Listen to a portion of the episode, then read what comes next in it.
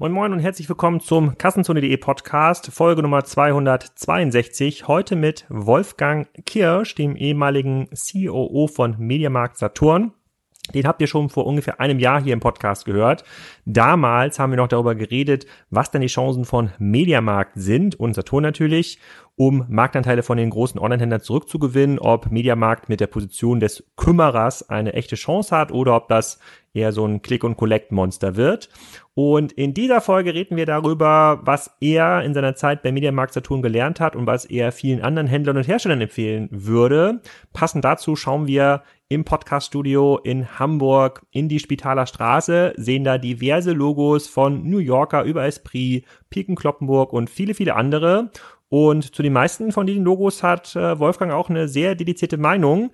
Die deckt sich nicht immer 100% mit meiner Meinung, aber sie ist durchaus unterhaltsam und spannend und ich überlasse es euch zu bewerten, wer da vielleicht ein bisschen mehr Recht hat. Diese Folge wird unterstützt von First, die Bank, die euer Business leichter macht. First ist eine neue Bank. Ihr erreicht die Webseite unter first.de, F-Y-R-S-T.de.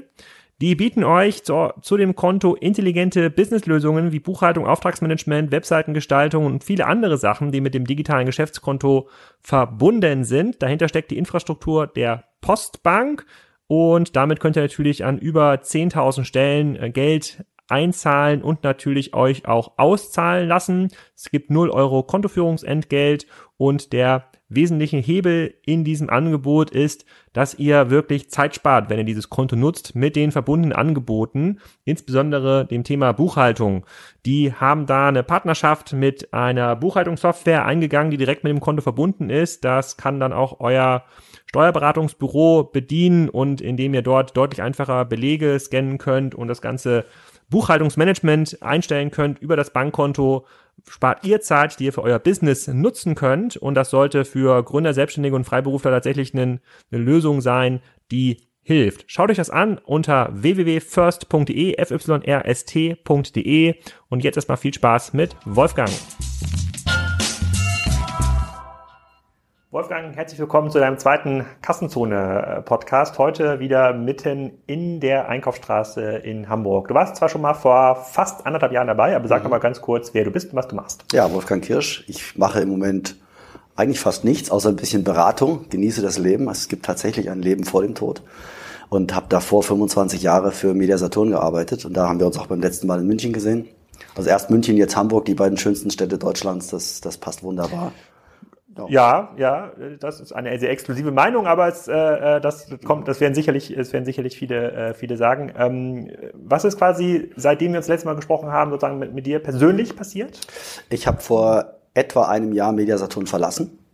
Ähm, also jeder liest über Gesellschafterprobleme und, und äh, Streitigkeiten, die es gibt. Und das war für mich der Anlass zu sagen, so will ich nicht mehr weitermachen.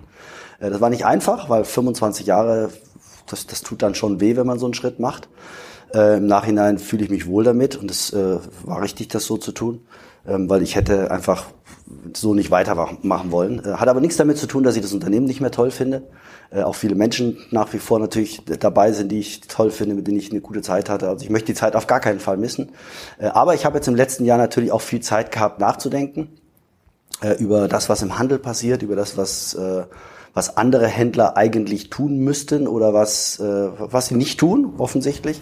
Und das finde ich sehr, sehr spannend. Und äh, so haben wir beide uns dann wieder kurz geschlossen, weil wir beim letzten Mal ja auch gesagt haben, wir brauchen eigentlich einen zweiten Teil. Wir sind, ich glaube, nach einer Stunde haben wir aufgehört. Ja. Haben uns an der einen oder anderen Stelle auch sehr kontrovers unterhalten, weil du hast ja eine etwas andere Meinung, als ich die habe.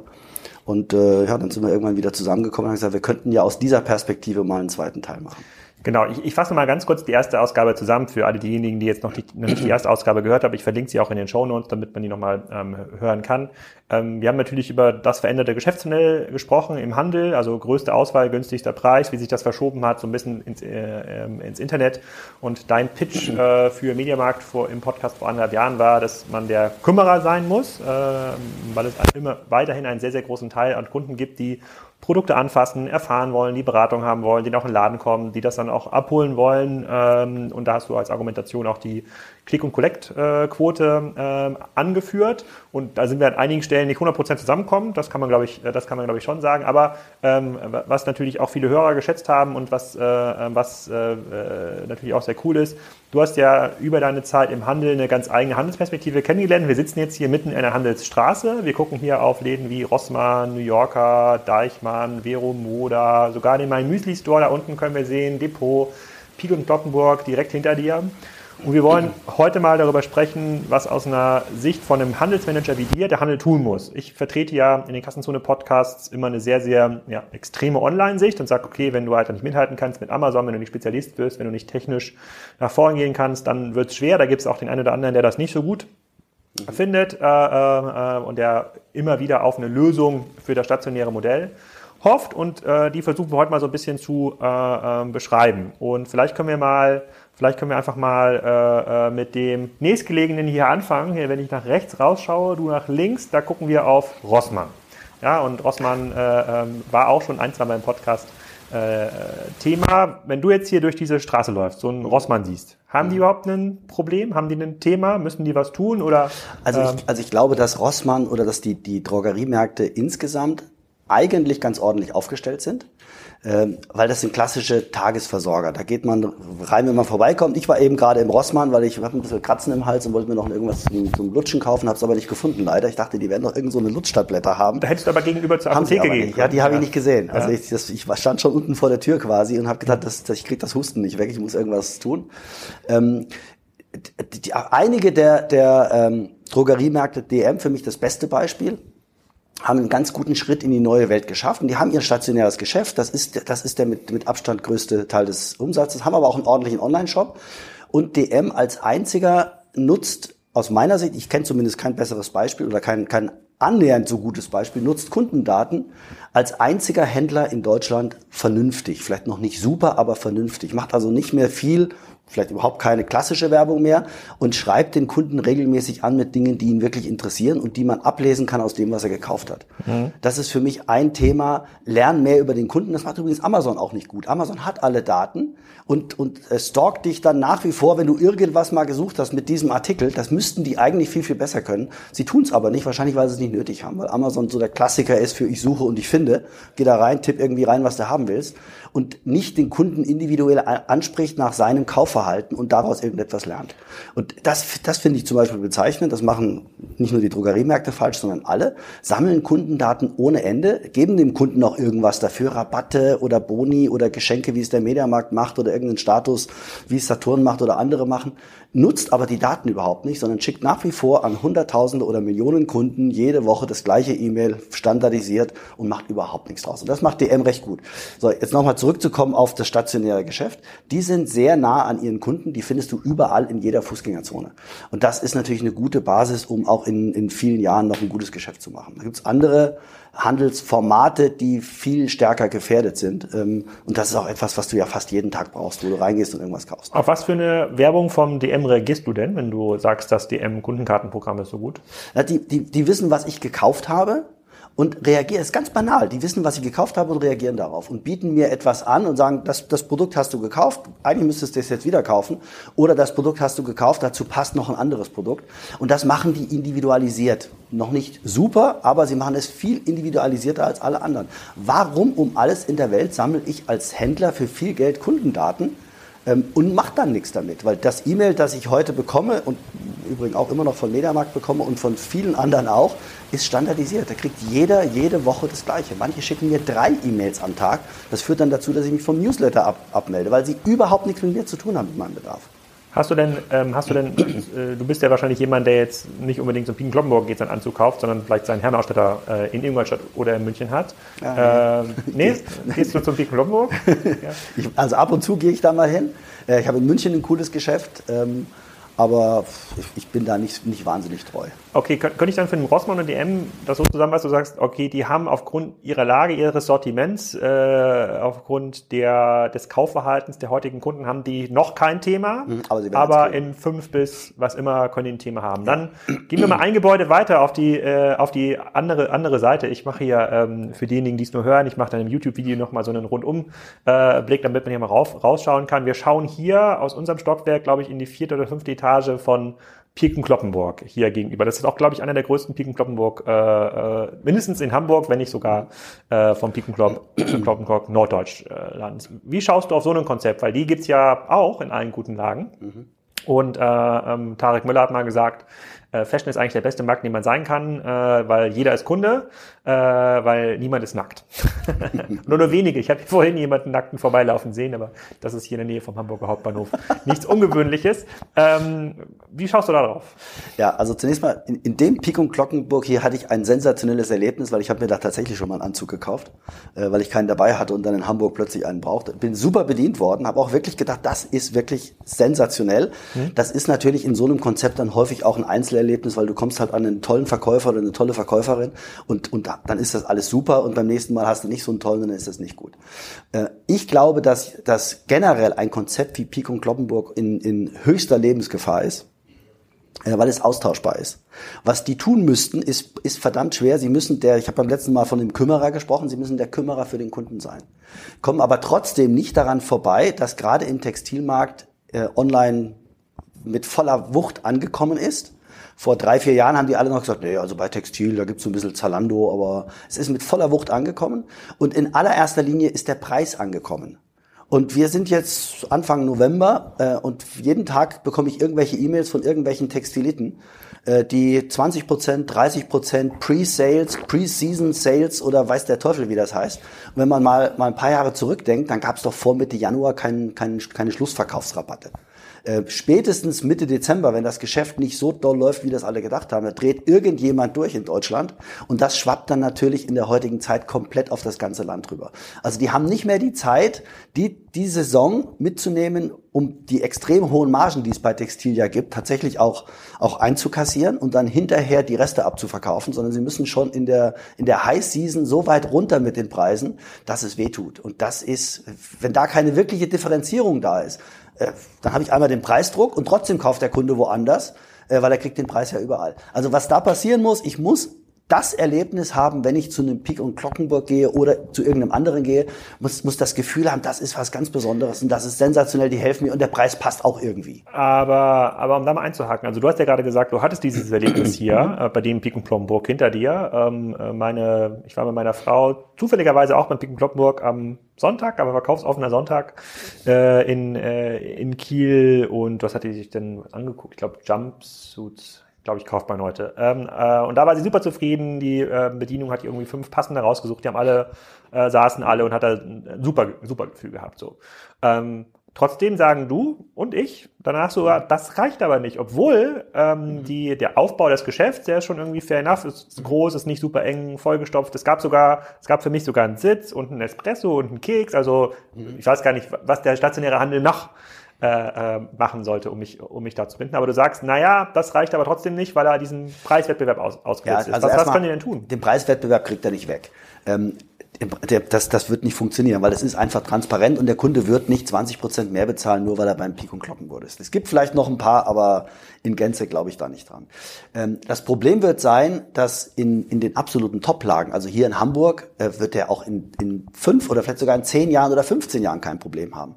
In, in, in, in, in den Lagen, wo unglaublich viele Kunden sind, ähm, gibt es keine Schwierigkeit. Jetzt gucke ich mal wieder auf meinen alten Laden zurück, also auf Media Saturn. Hier Mönckebergstraße ist ja nicht, nicht weit weg. Ist das, das ist hier, das ist, das ist, das ist also das, also quasi auch direkt an diesem Gebäude. Wir haben extra diese Lage gesucht, damit ich während des Podcasts quasi alle Beispiele genau. äh, äh, zeigen da ist der, kann. Da ist der größte Saturn der Welt, der größte Elektroladen der Welt. Der hat kein Problem. Das ist eine absolute Attraktion, da gehen die Leute hin, du findest alles. Ich werde nachher auch noch mal reingehen, weil ich noch was kaufen muss oder mir, es mir zumindest anschauen möchte und es dann auch bei, bei Saturn online bestellen ist das, Aber ist das wirklich, das kann, das kann ich mir nicht vorstellen, weil ich war jetzt auch schon öfter mal da, äh, aus verschiedensten Gründen, professionell einfach mal zu gucken. Ich war vorher noch nie da, ich bin zehn Jahre lang vorbeigefahren, ich wollte da mal reinschauen. In der vierten Etage gibt's, äh, ich weiß nicht, was die Durchschnittsetage hat, 2000 Quadratmeter drei, das ist ja riesig. Mhm. Gab's DVDs und CDs, wo ich sagte, what, wer kauft das denn äh, heute noch? Also gibt, wo kommen denn diese Kunden her? Ein paar gibt's schon noch. Ja, aber du sagst also, so ein großer Laden und was mag der haben? 15.000, 20.000? 18.000 18 Verkaufsfläche. Äh, 18.000 Quadratmeter Verkaufsfläche äh, mit einem Sortiment, was in großen Teilen schon im Preiswettbewerb online mhm. stehen. Der hat kein Problem? Nein, der hat kein Problem, weil er entsprechend hohe Umsätze macht. Also das darf ich natürlich nicht sagen, wie viel er macht, aber ja. das ist das ist einer der Läden, der eine Attraktion ist. Und die gibt es in München, die gibt es in, in Köln, die gibt es in Düsseldorf, die gibt es in Frankfurt auf der Zeil. Und also das sind absolute Top-Lagen oder Top-Center-Lagen, die, die gar nicht mal hier in der Innenstadt sein müssen, äh, die kein Problem haben. Also das sind 50 Standorte in Deutschland, die werden super laufen. Das Problem sind eher die, die irgendwo am Ende der Welt sind, in einem, in einem kleinen Örtchen sind mit 30, 40, 50.000 Einwohnern. Ähm, das gilt für ein, für ein Pik und Kloppenburg genauso wie für ein Karstadt und Kaufhof ähm, die haben in, in, äh, im Alsterhaus kein Problem und werden da auch keins kriegen. Die haben auch im KDW kein Problem. Die haben auch in München kein Problem.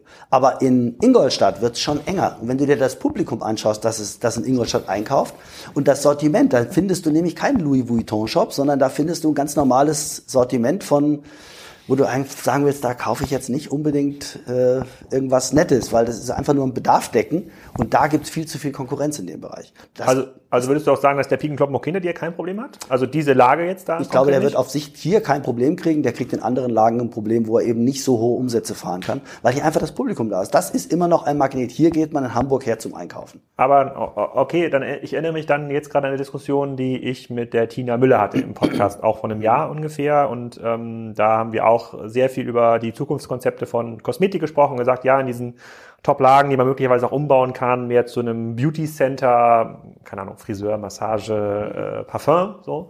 Äh, die haben kein Problem, aber die haben irgendwie zweieinhalbtausend ähm, Stores. Davon sind eigentlich tausend auf Sicht äh, nicht mehr so, mhm. äh, nicht mehr so spannend. Ist dann denn die Lösung für die Pico Kloppenburgs und wir reden gleich nochmal über zwei, drei andere Handelskonzepte, dann zu sagen, okay, wir verabschieden uns von den Ingolstadt und Kiel Lagen und fokussieren uns auf die Top-Lagen und warten dann auch, dass die Kunden nach Hamburg kommen, um bei uns zu kaufen? Ist das dann die Antwort? Das kann ich jetzt für, für Pik und Glockenburg natürlich nicht beantworten.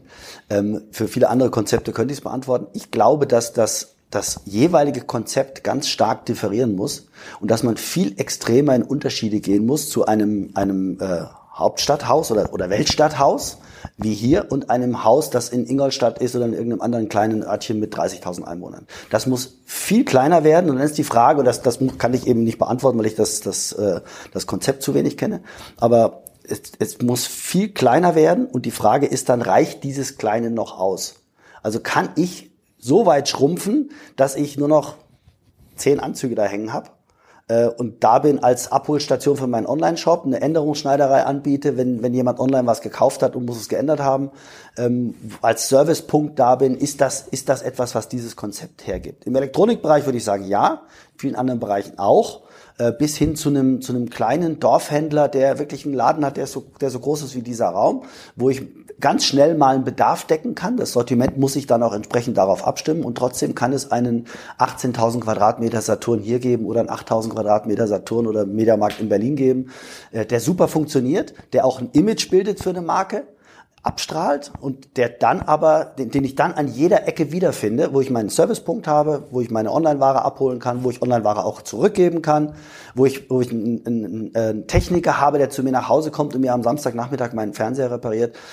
Das sind Dinge, die, die ich abbilden muss als Händler. Und dann kann ich auch sehr, sehr, sehr weit noch in der Fläche präsent sein. Also ganz nah am Kunden sein.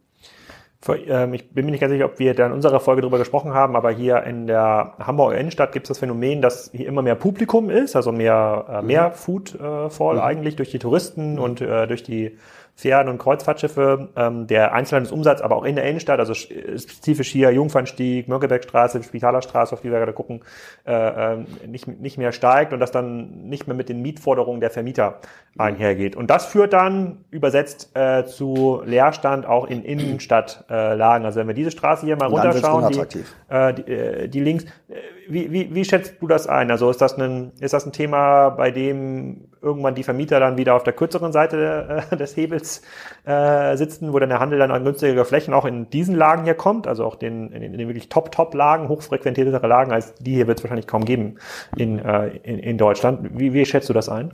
Also das, das wird sich irgendwann regulieren. Es wird aber auch, auch das wird in den Top-Lagen viel, viel länger dauern als in anderen, weil wenn man in manche Städte geht, ebenso mit, mit 20, 30.000 Einwohnern in die Innenstadt, äh, da gibt's dann manchmal noch einen Kaufhof oder einen Karstadt sogar. Äh, aber außenrum ist, ist eigentlich alles geschlossen. Und da kommt, da sind die Vermieter schon auf dem Boden der Tatsachen. Äh, das wird in diesen Lagen hier, in den Top-Lagen natürlich noch viel, viel länger dauern. Und es kommen wieder andere Konzepte, dann geht eine, irgendeine Gaststätte rein, macht irgendwas. Also das, das wird sehr, sehr lange dauern in diesen, in diesen Lagen. Und äh, im Augenblick ist es halt noch so, dass die Vermieter das ausnutzen, dass sie sagen, ich hätte gerne einen 10-Jahres- oder einen 20-Jahres-Mietvertrag mit einer entsprechend hohen Miete. Und damit sind die ja erstmal auf der sicheren Seite. Was heißt, wenn ich jetzt hier, angenommen, hier wird ein Laden frei, 1000 Quadratmeter, und wir hatten, glaube ich, auch äh, in, dem, äh, in unserer ersten Folge darüber gesprochen, wie müssen eigentlich so ähm, äh, Elektronikkonzepte nach vorne aussehen, also weniger Fläche, spezialisiert, eher so 800 bis 1000 Quadratmeter. Ich würde heute sogar sagen, noch, noch weniger. Noch weniger. Also in den, in den uns sehr, sehr stark angepasst an den Standort, an die Kaufkraft, die ich am Standort habe, an das Publikum und an die Nachfrage. Die kann ja sehr unterschiedlich sein, je nachdem, welches Publikum ich dort habe. Kann ich in einem kleinen Laden mit 300 Quadratmeter High-End-Produkte stehen haben oder ich habe Basic-Produkte stehen im, im Preiseinstieg. Das kann ich sehr, sehr stark über demografische Daten abgreifen. Das kann ich über Learnings aus, aus meinem Online-Shop abgreifen. Was bestellt eigentlich der Kunde, der, der dort wohnt? Was wollen die Kunden eigentlich haben? Und kann daraus ableiten, wie sieht eigentlich an diesem Standort mein stationäres Sortiment aus? Das muss nicht immer gleich sein. Mhm. Und das, das darf natürlich nicht über irgendwelche Lieferantendinge und, und, und von irgendeinem Einkäufer Bauchgefühl mehr bestimmt sein, sondern es muss dadurch bestimmt sein, was sind die Produkte, die genau dort gekauft werden, ähm, wo ich meinen Laden habe. Und wie groß muss der dort sein? Ist, ist das ein 10.000 Quadratmeter Markt? Ist es ein 1.000 Quadratmeter Markt oder ist es ein 100 Quadratmeter Markt oder reichen da nur 30, weil ich habe nur drei Fernseher und einen Servicetechniker? Aber, aber wie lange ist quasi dieser, äh, dieser Nachfrage-Angebotsüberhang noch da? Weil wir sind jetzt in dieser Fläche hier es ist eigentlich eine klassische Einzelhandelsimmobilie. Ja, also ich glaube, unter uns ist noch ein Marktforschungsinstitut, aber darunter ist dann schon äh, ähm, Esprit, glaube ich, und Butnikowski ist noch im, im, Keller. So, und da stand relativ lange leer und ich glaube, wir haben schon gehofft, dass dann irgendwann mal die, ähm, die Einzelhändler auch die fünfte Etage hier mitnehmen. Hier gegenüber sieht man das ja. Was wir aber schon gesehen haben in der in der Bürosuche hier in Hamburg ist, dass teilweise bis zur, bis zur ersten Etage runter, auch in diesen Lagen hier in Mönckebergstraße, Spitalerstraße, da geht der Einzelhandel raus. Die werden leer und das wird dann verfügbar für uns als Bürofläche. Mhm. Ähm, also wie lange ist das denn eigentlich noch weg, wenn ihr jetzt quasi für dich eine Wunschlage frei wirkt in der Spitaler Straße und sagst so, das sind Top 500 Quadratmeter, die brauche ich. Sagt dir der Vermieter dann trotzdem, nee, Wolfgang, 20 Jahre, sonst kommst du ja nicht rein und... Dann würde ich es nehmen. Ja? Dann würde ich es nicht nehmen. Okay. Und schon gar nicht, wenn er sagt, es sind 500 Quadratmeter im Erdgeschoss und dafür kannst du aber in der ersten Etage 2000 Quadratmeter haben. Das funktioniert nicht mehr. Mhm. Es gab Zeiten im Handel, da hat einfach fast jede Lage funktioniert, wenn das Konzept gepasst hat. Mhm. Aber heute einen, einen, eine kleine Lage oder kleine Fläche im Erdgeschoss zu haben und dann irgendwie nach oben groß zu werden oder nach unten groß zu werden, funktioniert nicht. Das, du kriegst die Kunden da nicht rein. Die, die kommen in den Laden, sehen, ah, kleiner Laden und der passt hier irgendwie nicht her, ist nicht interessant für mich, die kommen nicht auf die Idee, die Treppe hochzugehen, weil es oben dann groß wird. Das ist durch, das ist vorbei. Aber ab einer bestimmten, ab einer bestimmten Größenordnung ist man auch bestimmt bereit, solche, äh, ähm, solche Schweinereien mitzumachen. Ich habe mit dem Bürgermeister von Kiel einen Podcast aufgenommen und in Kiel gibt es eine ganz, ganz starke Diskussion, ob man Decathlon ansiedeln darf mhm. oder nicht. Und Decathlon hat da Interesse gehabt an 5000, 10.000 Quadratmeter Fläche in einem alten Plaza-Gebäude äh, und mhm. ähm, da gab es Innenstadt relevante Sortimente. Du kennst ja diese Diskussion und äh, die haben sich jetzt geeinigt auf Folgendes: Die kann man, kriegen irgendwie dreieinhalbtausend Quadratmeter. Mhm. Äh, wenn dieser Podcast äh, veröffentlicht ist, sind die auch schon eröffnet. Mhm. Äh, jetzt, wo wir sprechen, ist es noch zu. Dafür müssen sie aber einen kleinen Laden in der Innenstadt nehmen, irgendwie 200 äh, äh, Quadratmeter, so, weil, damit die Innenstadt äh, intakt bleibt. Wie schätzt du solche Deals ein? Wenn ich Decathlon wäre, würde ich sagen, okay, dann stelle ich da ein paar Ruderboote rein in die Innenstadt und irgendeinen Verkäufer, der das berät, aber mir ist die Lage total egal. Also wenn Sie das geschickt machen, kann auch der kleine Laden funktionieren, weil der große das Image bildet am, am Standort. Also ich, mhm. ich bin eben nicht immer draußen und fahre jetzt wegen irgendeiner Kleinigkeit nochmal zu Decathlon, aber bevor ich dann online bestelle, gehe ich schnell in den Laden, ich komme sowieso dran vorbei. Das kann funktionieren. Das machen Vermieter natürlich ganz gerne. Die haben, haben einen tollen Standort, den kriegst du, den willst du unbedingt haben. Den kriegst du nur dann, wenn du drei mittelmäßige Standorte noch dazu nimmst. Ähm, oder äh, sie, sie vergewaltigen dich quasi zu einer Miete an einem, an einem Standort, den du eigentlich gar nicht mehr willst, den du kleiner machen willst, weil sie dir sagen, aber dann wart mal ab, wenn du den hier in der Mönckebergstraße verlängern willst, dann, mein Freund, wirst du den Preis bezahlen. Dafür, dass du jetzt da rausgehst, dann kriegst du den nämlich auch nicht mehr oder ich erhöhe dir die Miete da so weit, dass du, dass dir das wehtut. Also das, das, das wird, wird auch irgendwann aufhören, weil irgendwann kann man es nicht mehr mitgehen als, als Händler. Ähm, aber im Übrigen, Decathlon ist ein Konzept, das gut funktioniert. Äh, aus meiner Sicht auch deshalb gut funktioniert, weil es ähm, weil es sehr stark über Eigenmarken funktioniert. 80, 90 Prozent Eigenmarkenanteil, die auch, die nicht mal schlecht sind. Ich bin jetzt nicht der große Decathlon-Käufer, aber als, als Konzept funktioniert das gut, weil man, weil es genau eine Branche ist, in der ich über Eigenmarken gut funktionieren kann und damit auch aus dem Preiswettbewerb raus bin, also aus dem direkten Preisvergleich. Was kostet denn dieser bestimmte Adidas-Schuh äh, bei mir und was kostet er irgendwo im Internet? Da, aus der Diskussion bin ich raus. Wenn ich mein, mein eigenes Produkt habe, brauche natürlich das ein oder andere an Markenartikeln, um auch, auch ein bisschen Image zu pflegen. Aber wenn das gut funktioniert, so wie es bei Decathlon ist, ist das ein Rezept, das, das lange tragen kann im Handel, stationär wie online. Ja, das ist auch so die gängige Marktmeinung über, über Decathlon. Jetzt fra fragen sich natürlich die, die Beobachter, ja, aber warum hat denn in Piken Kloppenburg oder andere äh, Konzepte auch im Mediamarkt dann nicht so einen großen Eigenmarkenanteil, um aus dieser Pre Vergleichbarkeit raus zu sein? Ähm, nun muss man, glaube ich, bei Decathlon wissen, die haben eine etwas andere Historie und ein paar von diesen Marken sind auch wirklich sehr erfolgreich, auch außerhalb von, äh, von Decathlon, sind aber auch in vielen Bereichen sogar Preisführer. Also wenn ich mich jetzt irgendwie eindecken will für meinen Sommerurlaub mit Neoprenanzügen für die Kinder, da kostet mir so ein Neoprenanzug vielleicht noch neun Euro. Das äh, bietet mir gleich keinen, das, das kann mir noch nicht mal Kick anbieten. Mhm. Ähm, ist das denn ein Konzept, Eigenmarkenanteil dann steigern auf 60, 70, 80 Prozent, was du für einen Fashion-Anbieter wie Piken Kloppenburg, was auch für einen Elektronikhändler, was überhaupt machbar ist? Ja, ist machbar. Also nicht, ich würde es, würde es im Elektronikhandel ein bisschen anders sehen.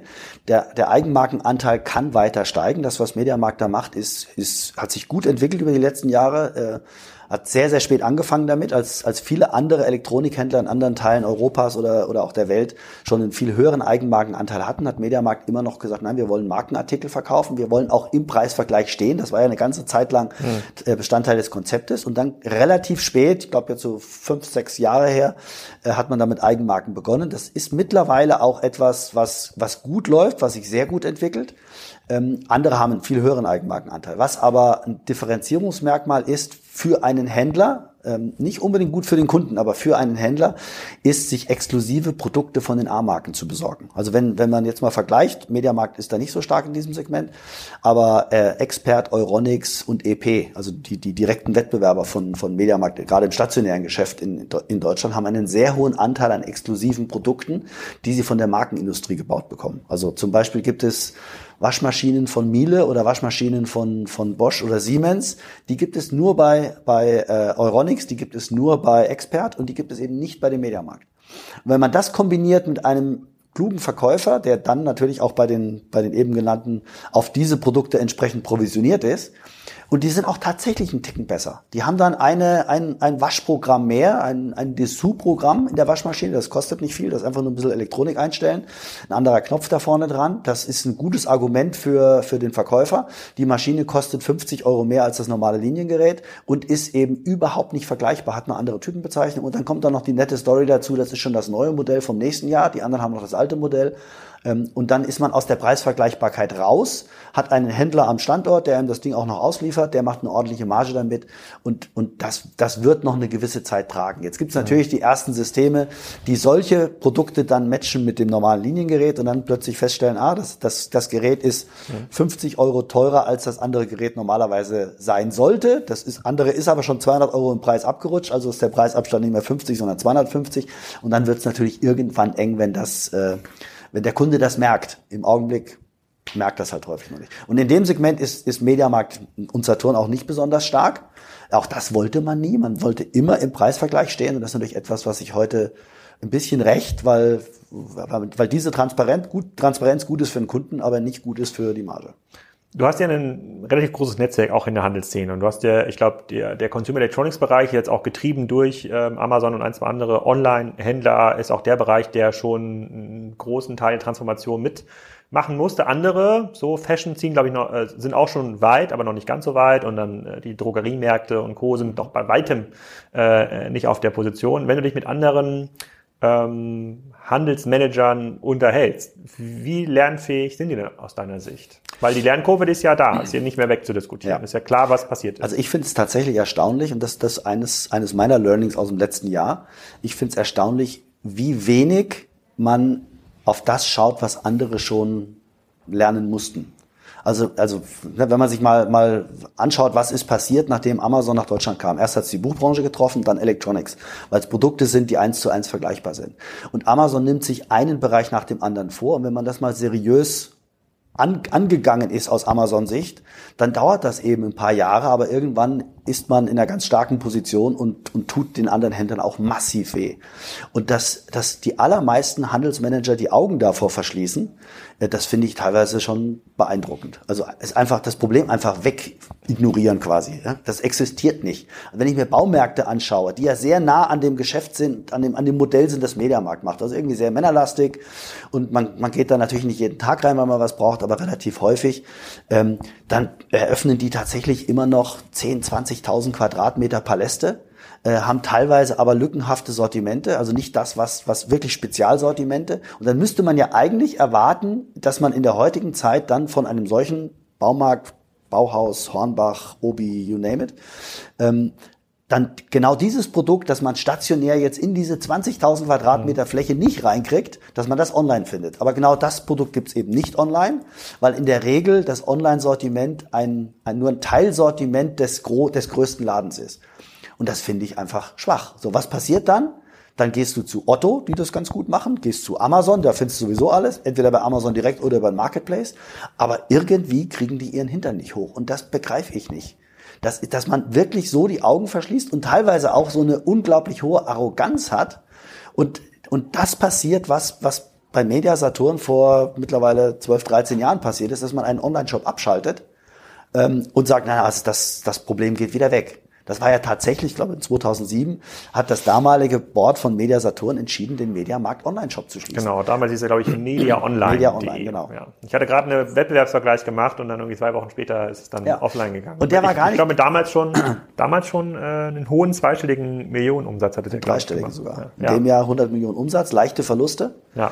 Äh, in, dem, in dem Jahr, in dem das Unternehmen die höchsten Gewinne gemacht hat der Unternehmensgeschichte ja. äh, schließt man dann einen Online-Shop, weil er Verlust macht und weil das Problem auch wegzukriegen ist mit größeren Läden. Also genau, genau den, den, den, den falschen strategischen Schritt. Ähm, ich war damals nicht im Board, ich hätte natürlich alles besser gemacht. Äh, Selbstverständlich. Ja, also das, das, weiß, das weiß man nie. Wie hätte man damals äh, reagiert? Es war auch eine sehr kontroverse Diskussion im Board, das weiß ich. Ähm, und das hat man ja auch ein, zwei Jahre später gemerkt. Nee, das war die falsche Entscheidung. Aber dann sind die Leute weg äh, dann, dann ist die Technik erstmal weg. Also die, ist, die kannst du nicht einfach wieder, wieder hochfahren. Äh, du fängst quasi wieder bei Null an äh, und fängst dann an, mit irgendwelchen Aktionen so schnell wie möglich aufzuholen. Das ist Media Saturn tatsächlich gut gelungen, auch besser gelungen, als man das heute wahrnimmt. Das, ich glaube, dass man sich da in der Presse selbst ein bisschen schlecht redet. Das ist schlechter, als es eigentlich ist aber eine ganz andere Geschichte. Aber dass, dass viele andere einfach sagen, ähm, ah, das Problem, das wird uns nicht betreffen. Also faszinierend finde ich, finde ich, was im Lebensmittelbereich gerade passiert. Ähm, dass das große, gerade die großen Discounter, das ist so ein bisschen parallel, Parallele zu dem, was wir vorhin besprochen haben mit Rossmann und, und anderen ähm, im, im, Lebensmittelbereich, also Lidl und, und Aldi und Co., äh, die, die ja tatsächlich davon ausgehen, dass ihr Geschäftsmodell, da kommen Millionen Kunden jeden Tag in den Laden, kaufen einen Joghurt, eine Tüte Chips und eine Dose Cola, das wird online auch noch in langer Zukunft nicht ersetzen können. Und da, glaube ich, sind sie falsch. Und da ja, müssten Sie doch. Also, also äh, das, das, da würde ich die ein ganz klein bisschen in Schutz nehmen. Also die, da, Ihr Argument ist ein anderes. Also das ist das gleiche Argument, was ein Rossmann und DM äh, ähm, äh, vorbringen. Das, äh, Rossmann redet zumindest öffentlich darüber, also Raoul Rossmann oder Dirk ähm, ähm, Rossmann, da kann man sich daran so ein bisschen orientieren. Die sagen, naja, also dieser Joghurt und das Klopapier kannst du ja beim Edeka äh, ähm, auch, auch kaufen. Da ist so wenig Marge drauf. Wenn ich jetzt noch anfangen würde, das dem Kunden nach Hause zu schicken, dann mache ich mega äh, ähm, Verlust. Und Edeka, Rewe als Genossenschaftsprinzip sind ja ihren Genossen äh, verpflichtet. Der Online-Shop ist meistens, und wer würde das besser wissen als du, der ist meistens, äh, steht in da steht ein Zentralitätsprinzip äh, dahinter, Zentrallager, zentrale Buchhaltung. Ähm, das, das, kriegen wir nicht, äh, das kriegen wir nicht ver, äh, verargumentiert und ähm, Edeka versucht ja jetzt gerade so ein bisschen zu beantworten, indem sie äh, schon seit längerem natürlich äh, Bringmeister machen, aber jetzt zumindest mit dem Edeka Nordwest beteiligt sind an Picknick. Ich, denn, ich, die Struktur weiß ich nicht 100 Prozent, vielleicht ist es nicht Nordwest, also sondern Nord-Nordost oder sowas. Ich bin wirklich ja. erstaunt, dass du einen stationären Händler in Schutz nimmst. Ja, ich, ich, ich, versuche hier, hier in dieser Diskussion ja auch alle Seiten mitzunehmen. Also du musst die gar nicht in Schutz nehmen, weil die, die Konzepte sind ja toll. Also ich finde vieles, was, was Edeka macht, was Rewe macht, finde ich total klasse. Ich finde auch die, die Aggressivität, mit der Aldi und Lidl vorgehen, klasse, auch weltweite Expansion, super, finde ich toll. Und dass die immer noch hungrig sind und sagen, wir sind nicht am Ende mit der stationären Expansion, finde ich erstmal klasse. So, dann finde ich es aber komisch, dass man, gerade wenn man so groß ist und auch ja zumindest mal teilweise viel Geld verdient, also richtig viel Geld verdient, dass man nicht sagt, es ist mir völlig wurscht, ob es jetzt profitabel ist, das Klopapier nach Hause zu liefern. Ich muss, es, ich muss einfach dieses Standbein entwickeln und ich muss einen Teil meiner Millionen, Milliarden Gewinne in, dieses, in den Aufbau dieses Geschäftsfelds stecken. Ansonsten habe ich möglicherweise in zehn Jahren ein Problem. Ich weiß nicht, wie der Markt in zehn Jahren aussieht, du wirst es auch nicht wissen, aber die glauben es teilweise zu wissen. Oder sie sagen, da bin ich schon lange im Ruhestand, weil ich bin ja nur ein bezahlter Manager und dann interessiert mich das nicht mehr. Das wäre schlimm, wenn es so wäre. So, warum versteckt sich Deutschlands größter Einzelhändler, äh, Lebensmittelhändler, sorry, Edeka, hinter Bringmeister? Um ihre, ihre Genossen zu schützen? Also die, die, man sollte es schaffen, den Genossen klarzumachen, dass das auch für sie überlebensnotwendig ist. Ansonsten ist Edeka ein geiles Konzept. Die haben sich so sensationell entwickelt in den letzten Jahren. Das ist großartig.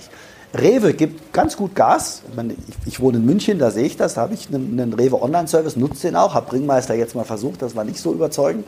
Ähm, das funktioniert. So, und alle sagen, ah, das, also alle, Viele sagen, ah, das ist nicht so richtig, das wird, wird über Jahre Geld kosten. natürlich wird das Geld kosten. Und weiß nicht, ob du gesehen hast, Amazon hat gerade in den USA die extra Lieferkosten für, für Lebensmittelauslieferungen auf Null gesetzt. Also wenn du Prime-Kunde bist, kannst du auch Lebensmittel bestellen. Hat die Liefer, also kostenlos dann bestellen, hat die Lieferfenster auf, auf, glaub, auf eine halbe Stunde reduziert oder so. Das, du weißt also jetzt einer, auf eine halbe Stunde genau, wann kommt denn der Fahrer und bringt dir deine Lieferung. Und jetzt denk das mal fünf oder zehn Jahre weiter. Dann weißt du auf fünf Minuten genau, wann der Fahrer kommt. Es wird unglaublich convenient für den Kunden. Warum sollst du denn dann bitte Klopapier und eine Kiste Wasser irgendwo durch die halbe Innenstadt schleppen, das wirst du doch nicht mehr tun, selbst wenn der Laden ein paar Meter entfernt ist. Und das einfach wegzublenden und zu sagen, das wird uns nicht treffen, das halte ich für extrem arrogant und das begreife ich nicht. Aber das, das ist jetzt das ist ein Geschäft, das ist weit weg aber wenn wir mal auf die Baumärkte zurückkommen, die sind nah am Mediamarkt dran und trotzdem tun sie nichts. Äh, Baumärkte machen wir gleich. Lass mal ganz kurz bei der Edeka-Rewe-Diskussion bleiben. Und äh, ich glaube, diejenigen, die in äh, Neues Düsseldorf wohnen und schon Picknick-Kunde sind, die können das ja auch extrem gut nachempfinden, wie das mit so einer Top-Lieferung aussieht. Ähm, ich versetze mich jetzt mal in die Lage eines Genossen. Ja, mhm. also angenommen, Alex Graf hat äh, den EDK in Kiel. So, und dann kommst du jetzt aus der Zentrale mhm. hier in Hamburg, ja auch, äh, angesiedelt und sagst so, äh, Alex, pass mal auf, das ist alles ganz schön hier mit dem Laden, aber online äh, äh, geht jetzt voran. Wir müssen jetzt hier noch einen deutlich größeren Teil des Budgets in Online stecken, um diese Infrastruktur aufzubauen, Zentralläger, Lieferkette, ähm, Kühlkette und Co. Dafür müsstest du jetzt aber die nächsten fünf Jahre aus die Ausschüttung aus der Genossenschaft äh, ähm, verzichten. Und fair enough, wir wissen gar nicht genau, was dabei rauskommt. Äh, wir, wir wissen nur, da wird es dann ein, ein, deutlich stärkeres digitales System geben. Du, es kann sein, dass deine Packer, die heute den, äh, die Regale vollpacken, dass die in äh, drei, vier, fünf Jahren diese kleinen Fahrzeuge äh, fahren müssen, du deinen Laden äh, ver verkleinern musst. Aber das wirst du schon verstehen, oder? Das wäre die, Argumenta das wäre die Argumentation und da kannst ja schon nachvollziehen, dass ich jetzt nicht begeistert bin und sage, du Wolfgang, mach mal, ich vertraue dir. Ja, wie, wie, auch, wie, nimmst du die mit? Du bist ja auch ein bisschen engstirnig und magst ja, online, das, online äh, generell nicht. Ja. Mann, wie nehme ich die mit? Das ist die Aufgabe von jedem einzelnen ähm, ähm, CEO eines Unternehmens oder Geschäftsführer eines Unternehmens, seine Mitarbeiter zu überzeugen, selbst wenn es ein Zentralist ist, weil da gibt es auch eine Menge Widerstände. Das, das haben wir bei, bei Mediasaturn habe ich das live erlebt. Ähm, mit beteiligten Geschäftsführern. Es war kein Franchise-System, also der Durchgriff aus einer Zentrale ist wesentlich klarer. Äh, aber trotzdem gilt es, die Leute zu überzeugen und mitzunehmen auf die Reise. Und das ist ja nicht digital. Ich muss, ich muss auf der einen Seite natürlich mein Geschäft Step für Step, Jahr für Jahr weiterentwickeln auf der Basis von dem, was ich im letzten Jahr gelernt habe, was ich gemacht habe.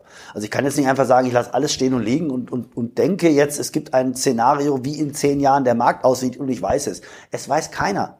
Es, du kannst, kannst dich irgendwie da rantasten, musst aber beides tun. Also wie entwickle ich mein Geschäft in den nächsten zwölf Monaten und was mache ich, um das Zukunftsbild, an das ich am besten glaube, irgendwann zu erreichen. Und das wirst du jedes Jahr korrigieren müssen.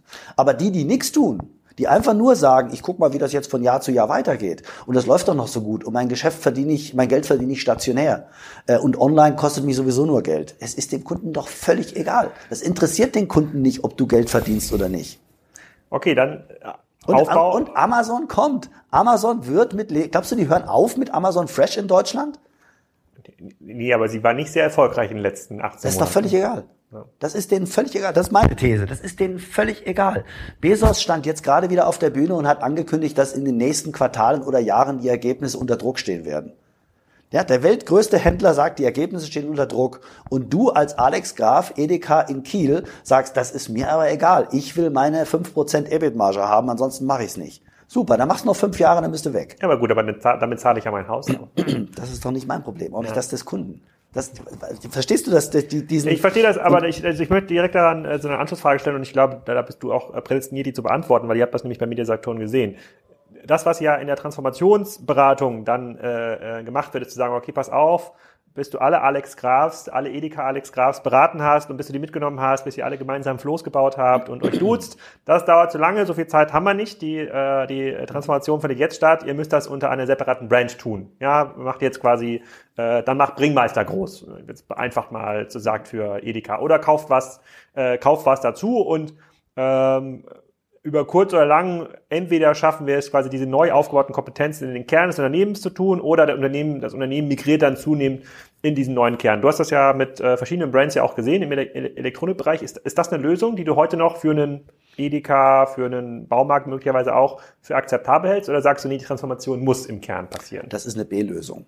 Also wenn es nicht anders geht, dann würde ich, und wenn ich noch Zeit habe, dann würde ich diese Lösung gehen. Also wenn es nicht anders geht und wenn ich noch Zeit habe. Wenn ich keine Zeit mehr habe, geht's nicht. Äh, und wenn es keinen anderen Weg gibt, dann habe ich sowieso ein Riesenproblem. Aber das geht, das haben viele ja gemacht. Auch eine, selbst unter der gleichen Marke einen Online-Shop zu machen, der nichts mit, mit dem Kerngeschäft zu tun hat. Also wenn ich mal nach Frankreich gehe, Mediamarkt war die gleiche Idee. Media Online war ja nicht Mediamarkt Online. Mhm. Media Online. Ja, stimmt. Die Kunden ja. denken ja. so ein bisschen, ja. das ist schon Mediamarkt, aber auch, Farben. nicht, aber auch nicht wirklich. Und hm, mal gucken, ne? und dann irgendwann kannst du das zusammenführen. Das haben in, in Frankreich äh, sowohl Darty als auch Fnac, also die, die Marktführer im Elektronikbereich, die mittlerweile auch fusioniert sind, äh, haben das getan. Die haben einen Online-Shop gehabt, jeweils, der hieß auch genauso, Darty Online. Der hatte zu Anfang vollkommen andere Preise, also, also Preise, die sich am Online-Geschäft, am Online-Wettbewerb orientiert haben äh, und nicht am stationären äh, äh, Wettbewerb orientiert haben. Und der Kunde hat das auch für eine gewisse Zeit akzeptiert. Das hat erstmal haben das gar nicht viele gemerkt. Äh, der hat der, der hat akzeptiert, dass er in ein stationäres Geschäft gegangen ist und hat mehr bezahlt als online beim, bei der gleichen Marke. Also das geht sogar eine gewisse Zeit. Mhm. Wenn natürlich das Online-Geschäft dann so groß wird, dass immer mehr Leute online kaufen, dann musst du irgendwann die Preise annähern und irgendwann müssen sie gleich sein. Das geht für eine gewisse Zeit, ich sag's nochmal, wenn du Zeit hast. Und das war natürlich, das jetzt zehn Jahre her, bei Mediamarkt und bei, bei Fnac und Darty. Heute sind die Kunden aufgeklärter, was online insgesamt angeht. Und es gibt in den meisten Ländern in Amazon, dann wird's dann, dann irgendwann schwierig, das so zu tun. Ähm, mhm. Aber das ist für mich nur eine B-Lösung. Also man müsste eigentlich sich hinstellen und ganz klar bekennen, ich werde den Online-Weg gehen als Unternehmen. Das wird Geld kosten, das wird Auswirkungen auf das Gesamtergebnis haben, aber das ist die einzige Chance für viele, für, bei anderen wird es ein bisschen länger dauern, für viele, dass das Unternehmen in fünf oder zehn Jahren überhaupt noch gibt. Aber ähm, kommen wir mal zurück zu deiner Kümmererthese, äh, mhm. die du hattest im, äh, in der ersten Folge, die wir vor anderthalb Jahren aufgenommen haben die würde ich ja genauso sehen im Baumarktbereich. So im Baumarktbereich, äh, es gibt ja diesen geflügelten Spruch äh, äh, im, äh, in, im Handel, wenn du samstags deine Ruhe haben willst, dann geh an die Infotheke im Baumarkt. Mhm. Äh, weil da ist niemand da und du hast, äh, niemand nervt dich. Ähm, so und ähm, das ist, diesen Spruch gibt's ja nicht umsonst und ich glaube, es gibt äh, äh, viele. Den gibt's viele, im Mediamarkt übrigens auch. Viele Marken, äh, die das auch, glaube ich, auch schon besser machen, wo ich sagen würde, ja, aber der Baumarkt, also, also klar, ist A, natürlich ein bisschen Männerparadies, aber wenn es um das ganze Thema Renovierung geht, äh, irgendwelche Sachen neu anmalen oder am, am Haus bauen, da würde ich mir eigentlich so einen Full-Service-Ansatz gerne wünschen. Ich würde eigentlich gerne dort mir die Fliese aussuchen, aber da würde ich auch gerne, dass dann der Hornbach Fliesenleger mit zu mir kommt und äh, vielleicht mache ich das Holz noch irgendwie selber und insbesondere für das ganze Thema äh, Frauen, ja, ist doch ein mega Markt. Also die Frauen wollen jetzt vielleicht nicht wie der Mann mit der äh, äh, mit mit äh, sich die richtige Scheibe aussuchen für den Trennschleifer, um dort irgendwelche Fliesen äh, schneiden zu müssen, sondern die wollen ja eigentlich diesen Full Service. Die wollen sich vielleicht die Optik aussuchen im Baumarkt, die wollen dort irgendwie beraten werden, möglicherweise auch von einer Einrichtungsberaterin oder von einem Einrichtungsberater und dann wollen sie die zwei Leute mal sprechen, die das dann bei ihnen zu Hause bauen. Und das ist ja auch das Kümmererprinzip. Mhm. Da geht es ja gar nicht darum, dass ich jetzt die günstigste Fliege, äh, Fliese on, online, ähm, online anbiete. Und das ist ja auch dein Argument gewesen mit Mediamarkt, wo du sagst, ja, eigentlich gibt es genau die gleiche Person, die dann für das Thema Smart Home diese Beratung haben möchte, die du anrufen kannst, wenn dein Rechner nicht mehr hochfährt. Das bin ich jetzt quasi für meinen Schwiegervater, der muss ich rüberkommen, wenn der Rechner nicht, äh, äh wenn der Rechner nicht geht. Ähm, oh, ist das quasi, ist das für dich nach vorne ein Konzept, wo du sagst, ja, wenn es diese Möglichkeiten Absolut. gibt, dann muss man, geht es nicht darum, dass man jetzt der, der große Online-Baumarkt äh, wird oder der Marktplatz für Baumärkte online, sondern dann fokussiert man sich auf das Erlebnis in der Filiale? Mhm. Also ja, also ich bin immer noch der Meinung, dass dieses Kümmererprinzip richtig ist, dass das auch notwendig ist, aber ich muss den Kunden doch, doch auf jedem Kanal abholen, auf dem er kaufen will. Ich kann ja nicht sagen, ich bin der Kümmerer im Laden, aber online finde ich gar nicht statt oder so gut wie nicht statt. Mhm. Und es gibt ja, es gibt viele Ansätze bei den Baumärkten, aber alles so so Stückwerk. Äh, die haben alle ihre, ihre YouTube-Videos, wo sie erklären, wie man den Fußboden verlegt. Das ist total klasse. Also wenn man, wenn man da, wenn man sagt, wie, wie mache ich das denn jetzt eigentlich, ist doch schön, wenn ich zu einem Hornbach gehen kann, der ganz viel hat in seiner Videothek und kann mir angucken, was muss ich denn jetzt machen, um meine Wand in so einer Betonoptik äh, zu putzen. Super. Ähm, auf der anderen Seite hat, Hornbach dann auch einen, einen Zuschnittservice. Also ich kann zu Hause mein Holz auswählen, wie ich das geschnitten haben will, muss dann nicht wie ein Depp an der, an der Holzzuschnitttheke äh, stehen, Samstag nachmittags und es ist die Hölle los und ich muss drei Stunden warten, bis der Zeit hat, mein Stück Holz zu schneiden, sondern ich kann es einen Tag vorher bestellen, kann es mir genau für mich geschnitten abholen. Super. So, das war's dann aber auch. Also viel mehr fällt mir jetzt an Gutes zu Hornbach online nicht ein. Äh, die Online Abholung ist teilweise eine Katastrophe. Also da gehst du musst einmal quer durch den ganzen Laden laufen, äh, obwohl du eine E-Mail kriegst, auch irgendwie handgemacht noch alles, wo, wo du eine E-Mail kriegst, wo dann auf dem Zettel, den du ausdruckst, gehst du in den Laden rein, der muss ich auch einen Zettel ausdrucken. Also da stimmt kein Prozess hinten und vorne nicht. Oder du gehst in einen, ich will jetzt nicht über Hornbach meckern. Ich werde meinen Hornbach-Vorstand mal einladen in den Podcast. Du gehst in, na, geh, geh, lad den Bauhaus ein, der ist auch nicht besser. Du gehst in ein Bauhaus in München, einen, einen riesengroßen, geilen Laden hingestellt und gehst dann mal in den Online-Shop und willst irgendwas kaufen. Das ist eine Katastrophe. Ich habe bei keinem der Onliner auch nur einmal irgendein Baumarktprodukt online bestellt, weil ich lande immer bei Amazon oder Otto. Und bei Amazon dann häufig auf dem Marketplace bei irgendeinem, der dieses Produkt hat. Weil sie es einfach nicht haben. Und das kann nicht sein. Ich muss doch als, als Baumarkt in der, die, meine Kernkompetenz erweitern. Und, und im Zweifelsfall, wenn ich es nicht selber machen will, biete ich selber einen Marketplace an und habe jedes einzelne Produkt, das ich, das, das man sich vorstellen kann in dem Segment. Und da denken die alle viel zu kurz. Sie glauben dann, ja, ich habe 5000 Artikel oder 10.000 oder 20.000 Artikel online, das ist doch schon mal was. Nein, das ist nix. Hm. Du, hast ja gerade schon angesprochen, äh, Amazon, Otto, ähm, im Baumarktbereich sicherlich Mano Mano auch nicht ganz, äh, äh, ähm, ganz irrelevant. Nehmen wir mal an, ihr hört der ein oder andere Baumarktmanager zu. Äh, aus gut informierter Quelle weiß ich, das ist tatsächlich auch der Fall.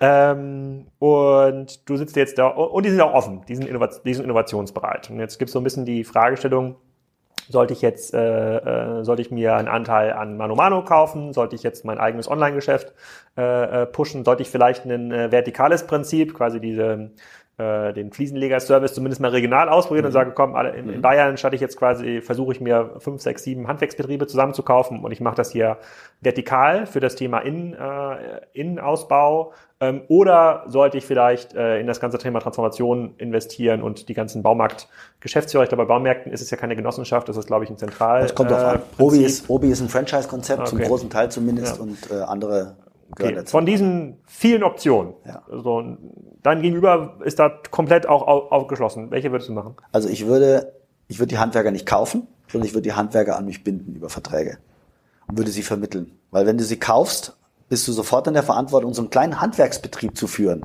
der gut funktioniert. Das ist wieder ein ganz anderes Metier. Also das, das würde ich mich nicht trauen im Augenblick. Ich würde einfach nur das, das Netzwerk, eine Plattform auch sein, da gibt's ja auch eine ganze Menge, ähm, wo ich mir meinen Handwerksservice einkaufen kann, extern ich kann das ja sogar berechnen und der, der schickt mir wieder eine Rechnung und da verdiene ich vielleicht noch ein bisschen was dran. Ich muss aber für den Kunden diese Dienstleistung anbieten. Und jetzt sind wir wieder genau bei dem Punkt, wenn ich nicht der bin, der immer wieder den Kontakt zum Kunden herstellt, sondern wenn ich, wenn ich den Kunden quasi zwinge, aus meinem Hornbach, Bauhaus, Obi, was immer, Universum auszubrechen, weil dieses Teil, das ich jetzt brauche, kriege ich eben nur bei Amazon oder bei Otto. Und dann stelle ich blöderweise fest, Mensch, das funktioniert ja. Das war ja total einfach. Und ich habe jetzt mal was Falsches gekauft, dann drücke ich auf einen Knopf und muss ein, ein Etikett da draufkleben und dann ist das Ding auch wieder weg. Das ist ja überhaupt kein Problem.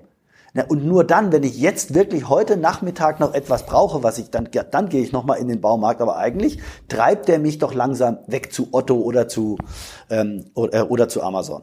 Und das ist beim Handwerker doch genau das Gleiche. Wenn ich meine, mit meinen Fliesenverlegen nicht klarkomme und sage, jetzt brauche ich einen Handwerker, dann kommt der Handwerker und sagt, puh, jetzt hast du die Fliesen im Baumarkt gekauft, bist du doof. Hättest zum gleichen Preis auch bei mir gekriegt und zwar viel bessere Qualität. Das passiert mir einmal, vielleicht noch ein zweites Mal, beim dritten Mal mache ich das nicht mehr. Also ich treibe doch meine Kunden nicht systematisch aus meinem Laden raus.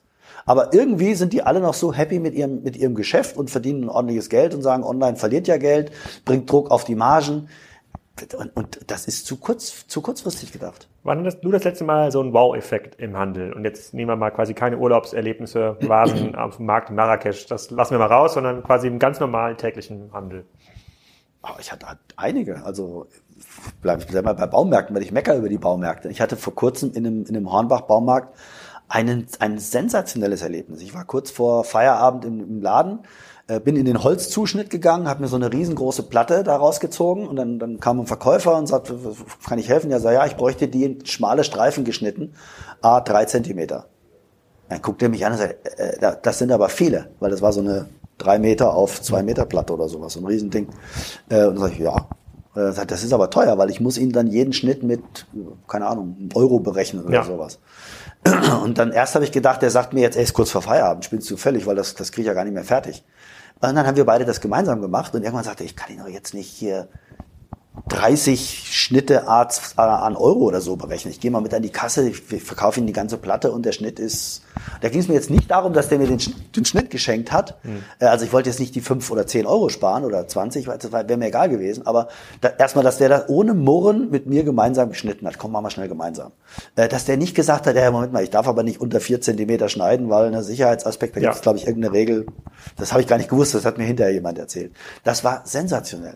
Ich war in einem Globus-Baumarkt, ich bin viel im Baumärkten ich war in einem Globus-Baumarkt und dann sagt der Verkäufer zu einem anderen Kunden, ähm, haben Sie jetzt noch eine Frage in so, so Rasensprengerteil? Äh, und wenn nicht, äh, ich gebe Ihnen mal meine Karte, steht meine Nummer drauf, rufen Sie mich an.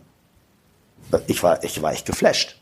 Äh, natürlich habe ich in den gleichen Läden auch Scheißerlebnisse. Das ist das, was ich meine. Du musst an einen guten Verkäufer kommen. Dazu muss aber den Verkäufer erstmal erreichen, was seine Aufgabe ist. Und das ist natürlich ein großer ko kommunikativer Aufwand.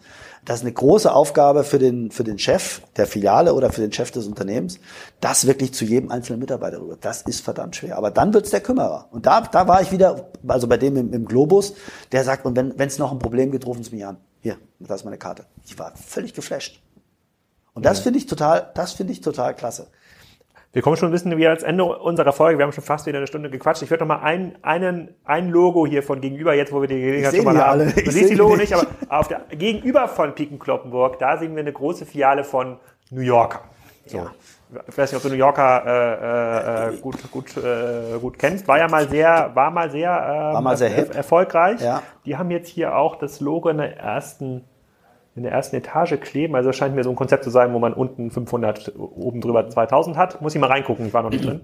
Ähm, haben die noch eine Chance? Piken Kloppenburg hast du ja gesagt, große Lagen, äh, guter Service, wenn, wenn man das, wenn das Geschäftsmodell es aushält, sich auf diese Lagen zu mhm. konzentrieren, siehst du nach vorne hin einfach noch ein großes Potenzial, ja. aber jetzt, jetzt so wirklich im Mit-Market-Segment, ja, ja, sozusagen mittlere Qualität, also, mittlerer Preis. Äh, ich würde jetzt ungern auch noch, auch noch über New Yorker bashen. Äh, Ansonsten muss ich. Du kannst auch Hoffnung, kannst auch Hoffnung verbreiten. Muss ich aufpassen, wenn ich unten durch die Straße gehe. Aber ähm, geh mal ein Stück weg von New Yorker oder nimm mal New Yorker als, als Stellvertreter für Mittelsegment im Modebereich. Ich ja. glaube, dass die alle ein Riesenproblem kriegen werden. Bis vor drei, vier Jahren haben die Modeleute, glaube ich, alle geglaubt, dass online bei ihnen nicht ankommt. Da gibt's Zalando, da gibt's ja schon ein bisschen länger, aber das ist ja alles mini klein und ne, das wird uns gar nicht tangieren. Äh, mittlerweile kommt das mit, mit geballter Kraft an. Ich habe vorhin schon mal gesagt, du kriegst jetzt schon die ersten E-Mails mit, mit Pre-Christmas oder Pre-Season Sales. 20 Prozent, 30 Prozent, also unfassbarer Druck auf die Margen.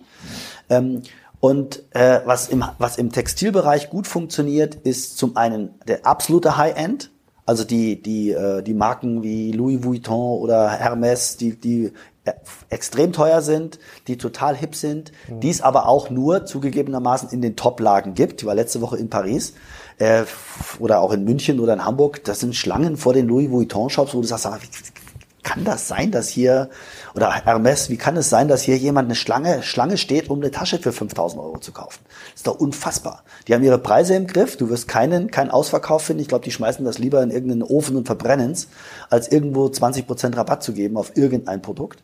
Können sich das aber auch leisten, können sich auch die besten Lagen leisten. Ähm, und äh, dann funktioniert und wird auch noch lange funktionieren ganz unten, also Kick und Co äh, weil da sind, da sind nicht diese großen Margen drin. Wenn du einen, einen Standard-Boss-Anzug für 4,99 verkaufst und erwartest dann 50% Marge drauf, die du ja auch brauchst als Händler, weil du hast am Ende der Saison immer irgendwas über, äh, aber schon Anfang der Saison 20% Rabatt geben musst, dann wird's halt einfach eng.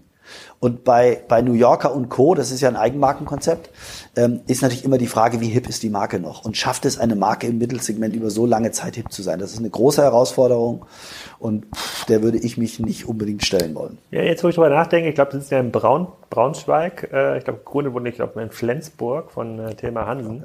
Ähm, äh, muss ich mal ein bisschen genauer drüber nachdenken, aber ich habe jetzt hier Gelegenheit, äh, gleich mal gleich mal rüber zu gehen. Also ich fasse mal zusammen. Das auch gleich. Ich mache das auch gleich im Anschluss. Ich, ich fasse mal zu, ich, ich, ich glaube, das letzte Mal habe ich bei New Yorker vor 25 Jahren was gekauft. Ähm, und da, da bin ich gerade aus äh, Ostdeutschland äh, nach Kiel gezogen und habe gedacht, das ist hip.